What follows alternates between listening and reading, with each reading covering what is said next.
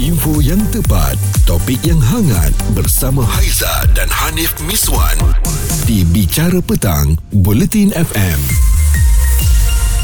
Okey, Haiza dan Anim Miswan, uh, tadi uh, di hujung jam 4 petang kita ada kata isu pemecatan memang sekarang ni tengah menjadi satu uh, perkara yang tular dalam media Betul. sosial dan mm-hmm. hangat dan kita pun baca di mana Khairi Jamaluddin telah pun dipecat daripada uh, AMNO Ya. uh, dan isu pecat ini kalau kita nak kembangkan lagi cerita dia kan sebenarnya satu dunia ramai yang pernah mengalami Ha-ha.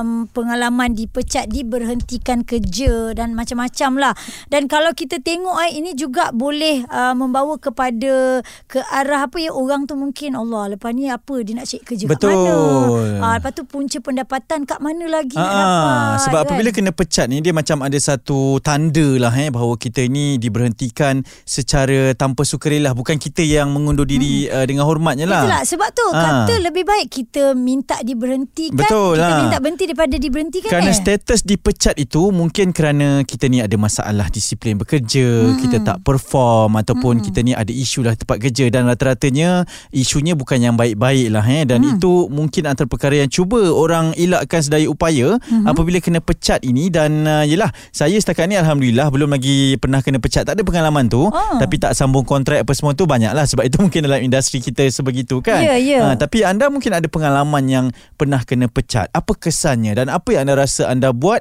sampai selayaknya kena pecat ni Haiza? Okey, dan sebenarnya kalau kita tengok bukan sahaja daripada satu sudut Mm-mm. yang mana katanya kita tak ada disiplin, kita kerja tak bagus. Ha-ha. Tapi kena tengok juga satu sudut yang lain, Mm-mm. mungkin orang fitnah kita. Ya, Ah, ah, dia kan. kerja tak bagus sebab dia nak dapat position kita tu kan. Ah. Ah, dan ada juga mungkin majikan ni dia nak melantik um, orang-orang yang dia suka. Ada Hmm. favoritism di situ. Ya betul Ah. dan istilah nepotisma sekarang ni pun Ah. sedang diperkatakan juga dan mungkin boleh menjadi antara sebab dipecat jugalah kan dan Hmm. uh, biasanya majikan akan bagi alasan yang uh, boleh diterima Seribu ataupun satu lah ah, alasan. tak masuk Ah. akal jugalah Ya. untuk jadikan alasan dan semata-mata keedahnya Hmm. untuk memecat kita. Isu semasa, hiburan dan sukan bersama Haiza dan Hanif Miswan di Bicara Petang, Buletin FM. Topik petang ini isu yang kita nak bincang-bincang adalah berkenaan dengan isu diberhentikan kerja ataupun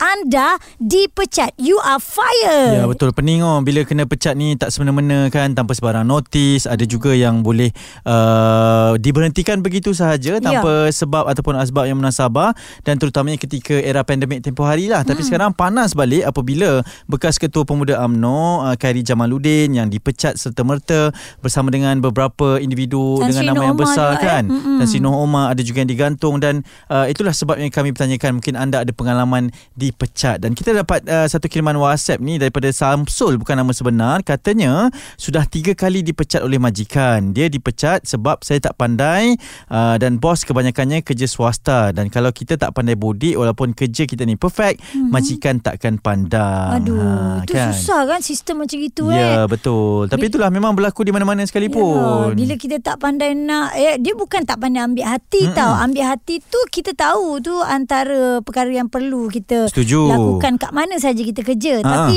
bodek ni Ataupun kipas lebih ni Mm-mm. kan Orang kata kipas susah mati kan uh, Antara perkara yang Tak semua orang boleh lakukan Dan Ya. kenapa perlu ada Tabiat kerja yang begitu Baru nak diangkat Hmm. Ah. Dan itu yang kami tanyakan juga ya di media sosial di Twitter kita kita Yap. bertanyakan berkaitan dengan apa punca yang sering anda dengar apabila ada kenalan dipecat daripada pekerjaannya termasuk ada Isni pun kan Ya. macam Syamsul tadi cakap sebab tak pandai bodek tapi ada empat pilihan jawapan yang kami berikan Mhm. antaranya kerana selalu datang lewat difitnah rakan sekerja majikan nak lantik ahli keluarga di jawatan tersebut ataupun alasan tak masuk akal padahal kita rasa kita dah buat yang terbaik untuk company kita Ya, dan ini kalau bekerja dengan majikan tau ni. Ah. Kalau bekerja yang tak ada majikan macam Haiza uh, antara orang yang bekerja uh, Sendiri? sendiri uh, Ah. masa awal-awal menyanyi dulu pun freelancer apa semua kan. Mm-mm. Kita uh, based on kepercayaan. Okey. Ah bila kita trust dekat seseorang, orang yang kita kenal nak Mm-mm. bagi kita job untuk menyanyi, Okey. uh,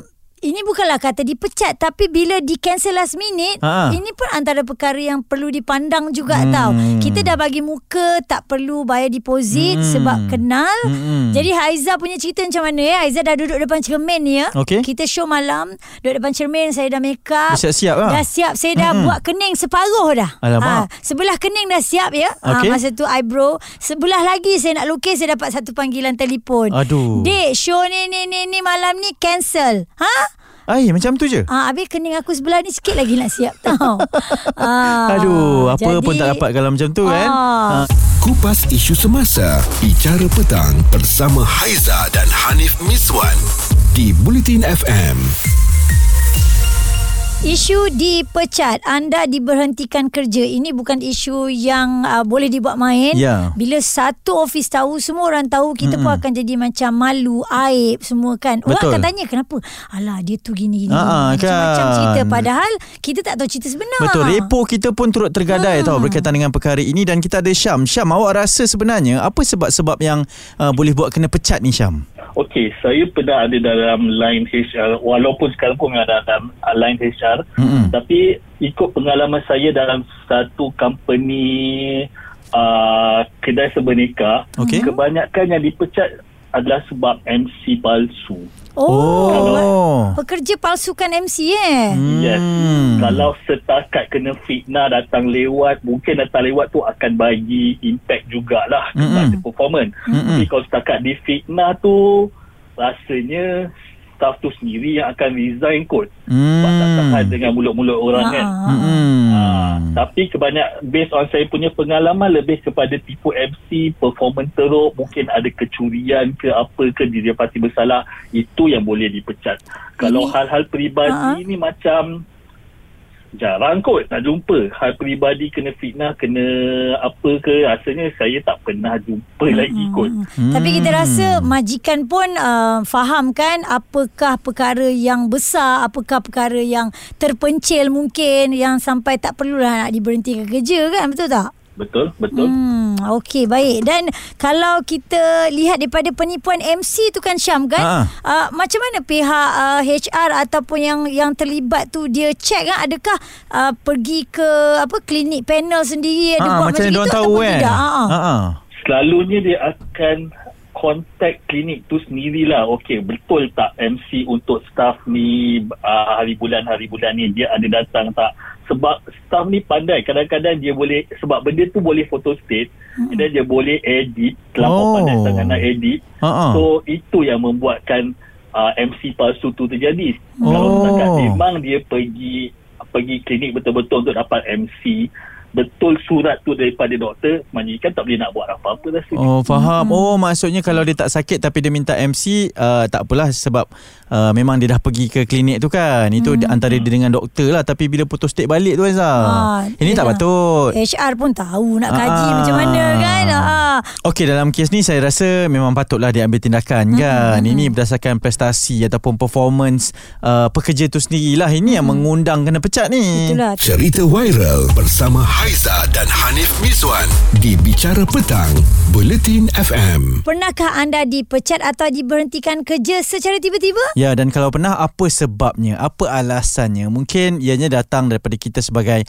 pekerja kan? Tapi kebanyakannya dipecat ni kerana keputusan orang yang berada di atas kan? Kadang-kadang favoritism pun ada juga. Kadang-kadang kerana ramai orang tak suka kita ni ha, maka dibuat-buatlah cerita sampai kita kena pecat. Zul apa cerita awak pula ni Zul? Okay, saya ni sebenarnya dah lama tunggu topik ni korang buka tau. Oi kenapa ha luahkan luahkan Ada cerita Nak lepas ni. geram ni. ha, silakan Uh, tahun 2019 penghujung 2019 saya dapat offer untuk bekerja di sebuah hotel. Saya tak nak Mm-mm. mention nama hotel tu. mm Dan hotel tu 85% dalam uh, opening, grand opening. okey Ah, okey. Okay, so kami adalah second batch yang patutnya uh, masuk uh, 23 Mac 2020. mm Uh, tapi kami, macam saya, uh, uh, dia ada department division-division yang akan base dekat tempat lain, bukan dekat dekat hotel tu. mm Uh, jadi sebagai uh, sales, saya akan dibasekan dekat KL. mm Okay, saya daripada Penang ni, uh, saya dah letak surat resign, waktu tu belum masuk pandemik lagi tau. Okey. Uh, tapi bila kita pandemik, bila bila COVID start masuk Malaysia uh, 2020 uh, penghujung Februari tu, Betul? saya dah dapat offer letter daripada syarikat tersebut tau. Mhm. Daripada uh, daripada majikan lah. Okey. Okey. Jadi uh, cuma tinggal lagi tak buat uh, uh, medical check up dan juga tak buat buku, uh, tak buat kad bank lagi. untuk, Alright. Uh, Hmm. uh, account bank lah kan. Mm-mm. Jadi dah akhir okey lah dah letak surat resign dekat tempat lama so uh, bagi notis sebulan dan saya sepatutnya lapor diri kepada uh, kat, kat office KL ni 23 uh, 23 Mac. Mm-mm. And then bila kita punya PM umumkan lockdown because of PKP kita Okey. pun semua redha lah kan waktu Mm-mm. tu kan Mm-mm. 18 hari bulan Mac. So waktu tu kita orang uh, after a week macam tu uh, saya dapat update daripada HR saya uh, dia cakap uh, kita akan bagi surat uh, apa uh, penangguhan kemasukan kerja. Hmm. Okey. So waktu tu kita kita orang macam okey lah penangguhan maknanya kita tak kena buang kerja lagi lah kan. Ha ah, belum lah. Uh, tapi gaji tak jalan lagi lah sebab you tak start kerja lagi kan. Ah, okey. Tapi pada 1st April memang April pula Eh kenapa? Eh kenapa? Ah, memang April pula kita orang dapat uh, call daripada HR cakap HR cakap kita orang semua dah diberhentikan kerja. Eh eh. Uh, korang semua punya file aku tak pasti apa akan jadi. Uh, tunggulah management uh, apa owner company punya uh, secretary akan call korang macam mana. So bayangkan eh waktu tu PKP tak Ah, ah. gaji Ha ah. dan kita orang berhenti da, di, diberhentikan kerja tanpa uh, tanpa ber, uh, okey tanpa surat eh tanpa surat. Okey. There's no letter at all. Tak ada surat diberikan kepada uh, kalau tak silap saya batch saya waktu tu 26 orang ke 30 orang lebih orang tu lah. Hmm. Ah, ramai ada yang okey lah saya bujang saya boleh faham lah tapi saya kesian lah dekat kawan-kawan saya Mhm. uh, yang ada anak bini waktu tu Mm-mm. uh, yang mana memang mereka dah tak kerja tengah tengah tunggu on kira nak masuk uh, hotel tu nak nak nak bekerja. Mm-mm.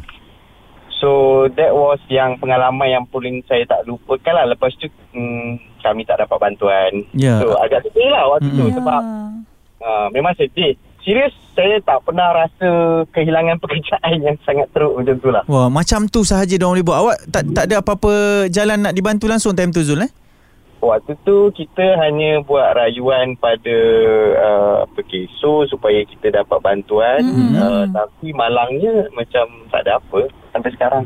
Oh. Wow. So Zul Ah. antara pengajaran yang awak dapat daripada yang awak lalui tu Zul? Mm-mm. nak kata saya berhenti kerja tanpa macam orang kata macam serbu tanpa helmet tu tak juga sebab kita dah dapat offer letter. Ha. Ah. Hmm.